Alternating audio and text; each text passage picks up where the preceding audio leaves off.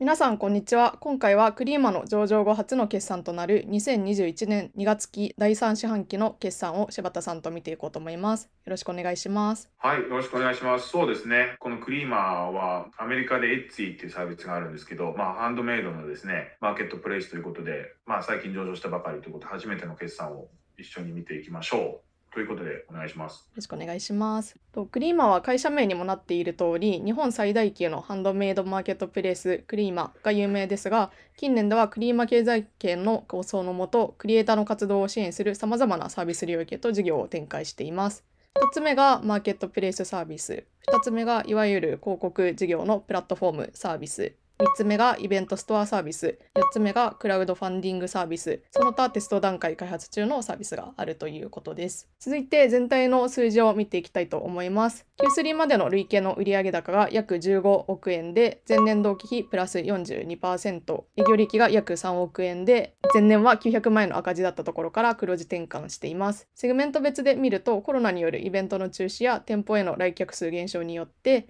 イベントストアサービスは売上70%減とだいぶ苦しかった一方で、マーケットプレイスサービスはなんと79%増と、全体としては巣ごもり需要の追い風を受けて好調だなという印象です。今回の決算をご覧になった柴田さんのご感想はいかがでしょうか？そうですね。やっぱりこのオンライン部分ですね。マーケットプレイスと、まあ、あとはこのプラットフォームというのは広告だと思うんですけど、この辺がすごく、あの、絶好調なんじゃないかなと思いますね。で、逆に言うとオフラインのところのイベントストアは、まあコロナの影響で当然苦しいということで、まああの、見た通りの結果だと思うんですけど、やっぱオンラインとこがこれだけですね、79%で伸びるっていうのは相当すごいなという印象ですね。はい、絶好調という感じですかね、橋本は。そうですね、絶好調だと思いますね。続いて競合のミンネとも比較をしてみたいなと思います。ミンナの場合は決算期が3ヶ月ずれているので単純には比較できないんですけれども Q3 までの数字を見てみると累計の売上高が約15億円。前年同期比がプラス25.4%なので規模は同じくらいで伸び率を見るとクリマがリードしている状況なのかなと思います。現状両サービスともマーケットプレイス内で販売されている商品はかなり似ているなと思うんですけれどもこのネットワーク外部性という観点ではいか？がでしょうか？そのクリエイターは両方のマーケットプレイスに出品していたりするものなのかなというのとあとユーザーとしてもどちらでも買って買うものなのかなっていうところが気になりました。またミンネと比較してクリーマのユニークな点があれば教えてください。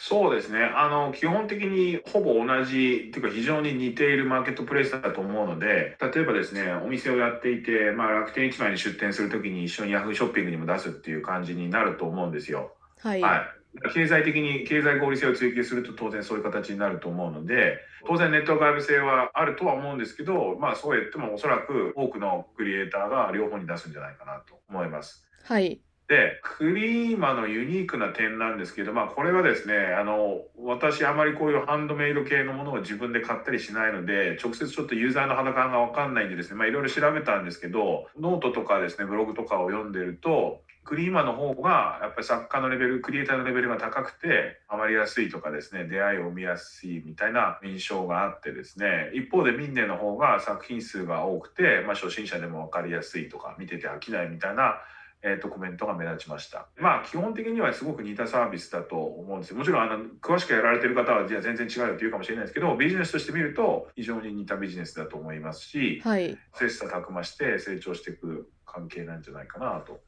思います。なるほどありがとうございます。続いてこの2つのサービスについてテイクレートも比較してみたいなと思います流通総額が114.63億円に対して売上高が11.47億円なのでテイクレートを計算するとだいたい10%程度がクリーマになっていますそれに対してミンネの数字を見てみると売上高が15.0億円に対して流通総額が112.6億円となっているのでテイクレートを計算すると13%とみんなの方がやや高いという形になっています。でここでちょっと面白いなと思ったのがクリーマの手数料を見てみると一律で製品の価格の10%が手数料という形になっているんですけれどもドミンネの場合は全体の価格の9.6%という形になっていて単純に制約手数料という観点ではクリーマの方が高いのかなというふうにも見えます。ただ、そのミンネのところを見てみると、元となる価格のところが作品価格だけではなくて、購入オプション価格、送料といったものが、ものに対して9.6%かかってくるということなので、もろもろ足し上げた結果、13%という高い数字が実現できているのかなというふうに見えます。ここの数時間について、柴田さんのご意見を伺えるといいかなと思います。そうですね。まずこのオプション価格と送料に対して手数料を取ってるのがミンネですね。で、クリーマはまあ多分それをしてないだろうと。いうことだと思うんですけど、まあ、ミンネの方がですね、テイクレートが13%もあるっていうのは、おそらくこの購入オプションと送料のところの分の手数料が効いてるっていうのもあると思いますし、あとは、まあちょっと決算資料から読み取れないんですけど、広告とかですね、そういうプロモーション系のサービスも当然売ってるとは思うので、まあそういうのも乗ってきてるのかなということで、そういう違いが出てるんじゃないかなと思いますね。クリーマーの方はおそらく広告の部分はここに入ってないと思うんですよ。売上の11.47億円に。別セグメントに出てるじゃないですか。はい。なんでminne の方は多分これ minne っていうそのセグメントになっててその中には多分そのいわゆるコマースの手数料の部分もあれば広告がもし売ってるんであればそれも入っちゃってると思うんで、はい。そういう意味では実質的にはほとんど同じテテイクレートなのかなという気はしますね。ああ、なるほど、なるほど。ありがとうございます。一般の C2C マーケットプレイスのテイクレートを見てみると、以前柴田さんがノートで挙げてくださっていた9から10%というところが平均かなというふうに記載されているんですけれども、まあ、今回ミンネとクリーマを比べてみると、クリーマがだいたい10%程度、ミンネは13%となっているので、平均と比べると、まあ、同じかちょっと高いくらいという形と理解して良いでしょうか。そうですね。あの、コマースとしてはまあ高めの方だと思いますけど、例えばポッシュマークとかはもっと高かったりしますし、まあいろいろパターンがあるので、まあ10%とか13%っていうのは、まあコマースの通常の範囲内かなという気はしますね。はい、ありがとうございます。続いて、プラットフォームサービスについて見ていきたいなと思うんですけれども、先ほどのセグメント別の数字を見てみると、前年比で売上がプラス47%と大幅に伸長していて、全事業の中でもこのセグメントが売上の20%も占めているのがすごいなと思いました。プラットフォームサービスっていうのがどのようなものをやっているかっていうのを見てみると、大きく内部広告と外部広告に分かれていて、内部広告というのがプラットフォーム内でクリエイターが自分の作品を上位にユーザーの目を引く場所に掲載できるようなサービスになっていて、まあ Amazon や楽天など他の EC サイトでもよく見られるタイプの広告なんですけれども、もう一つの外部広告というものが法人地方創生領域をターゲットとしたた広告商品になっていて、ここが結構ユニークだなと思いました。このプラットフォームサービスについては今後も伸びていきそうでしょうか？また、もし今後このような広告商品が出てきそう、あったら良さそうというようなアイディアもあれば、ぜひ教えてください。プラットフォームサービスがこの広告に関しては間違いなく伸びると思いますし、ユーザーとクリエイターが増えれば増えるほど、当然クリエイター側はですね、自分の商品をプロモーションしたくなるので、当然増えると思います。このセグメントは大きくなると思います。個人的にはこの外部広告はあんまりやらない方がいいかなっていう気がしていて、まあその案件的には多分取りやすいんで、あの、やっちゃうと思うんですけど、内部広告の方が圧倒的に効率がいいと思うんですよ、全体で見ると。っていうのは、広告費用ももらえて、かつ取り扱い高も増えるんで、トランザクションのフィーももらえるわけじゃないですか。ああ、確かに。なので二重に美味しいので内部広告をやった方にフォーカスした方がいいんじゃないかなと。自社の面を売るんであれば外の広告主ではなくて中の広告主というか、まあ、クリエイターにだけ売った方がいいんじゃないかなと思います。まあこんな広告商品があったら面白いかなっていうのはですねあのまあ僕がこのクリーマーに何かこう物を売ってるクリエイターだとするとおそらく、えっと、僕の代わりにクリーマー経営でインスタグラムとかの広告を買ってくれるサービスがあったら嬉しいなと思いますね。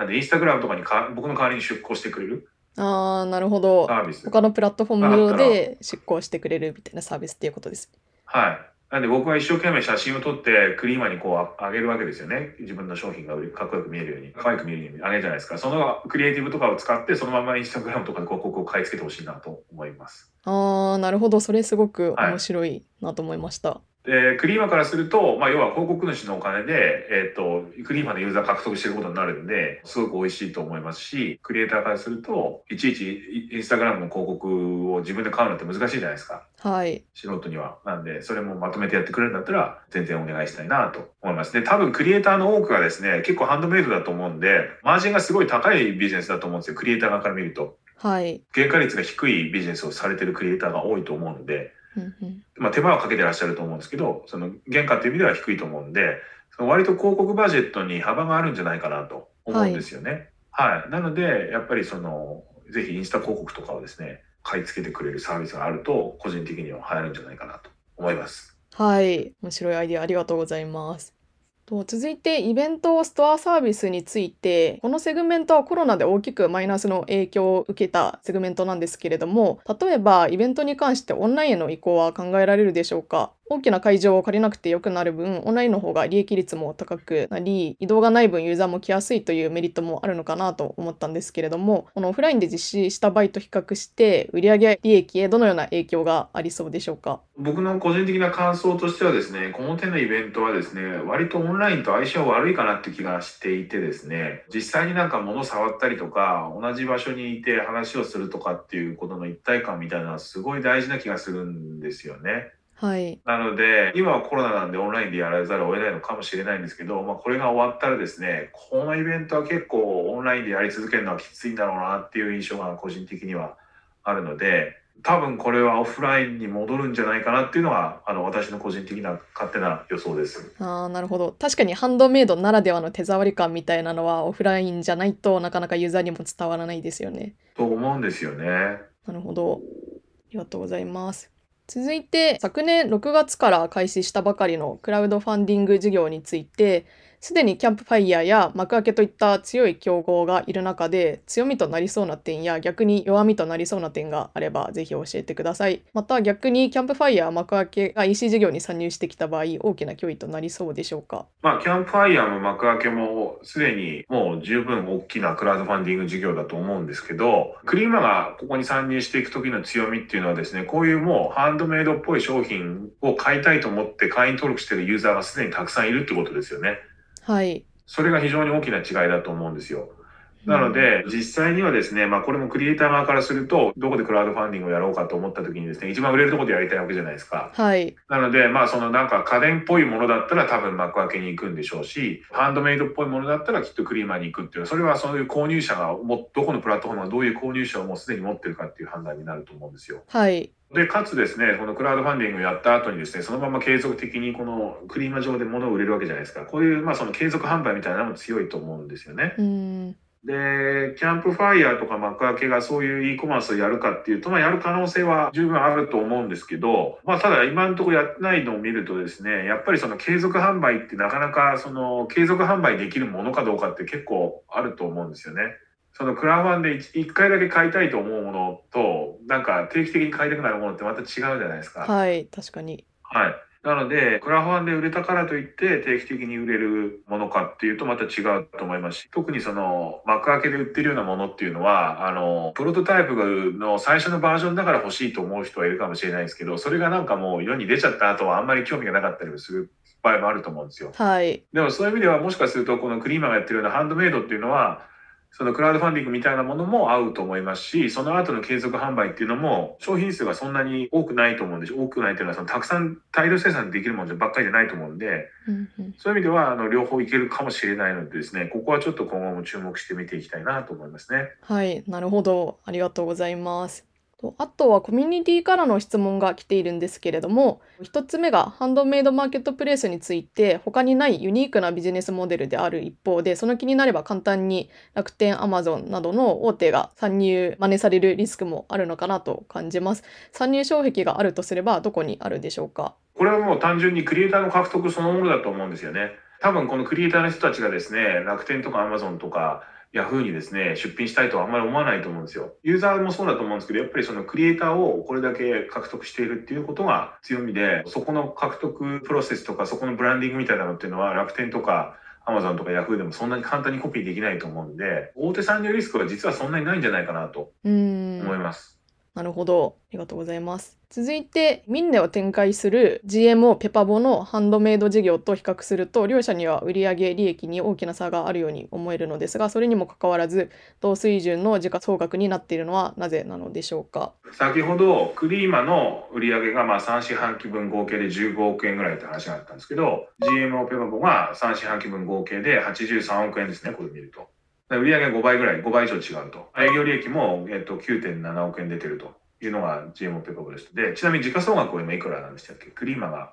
まあ、318億ぐらいですね。はい。はい。で GMO ペパボが、はい、300 355億ということで、まあ、質問は、えっと、売上が5倍以上違うのに、なんで時価総額がほとんど同じなんだっていう質問ですよね。はい。まあ、それはですね、すごく単純な話で、成長率が違うからですね。さっきの話だと、クリーマのですね、特にそのコマースのコアの部分は、前年度比プラス79%で伸びてるわけですよ。民年の方はですね、20何パーだったと思うんですよね、確か。なので、そのぐらい成長率が違うと、これだけマルチプルが違ってくるっていう、典型的なパターンだと思いますね。なるほど。成長率が圧倒的にクリマの方が高いから大きくなっているという形ですね。そうですね。はい。あの、この YouTube チャンネルを聞いてくださってる方はもう皆さん何回も言ってるんでしつこいと言われるかもしれないんですが、やっぱりこういう成長企業のあの時価総額って、まあ PSR といってですね、売上の何倍という形で決まるんですよね。当然そのマルチプルはですね、成長率が高ければ高いほど大きくなるわけですよ。今の売上が同じででもですね、成長スピードが速い会社ほど価値が高いじゃないですか。当たり前ですけど。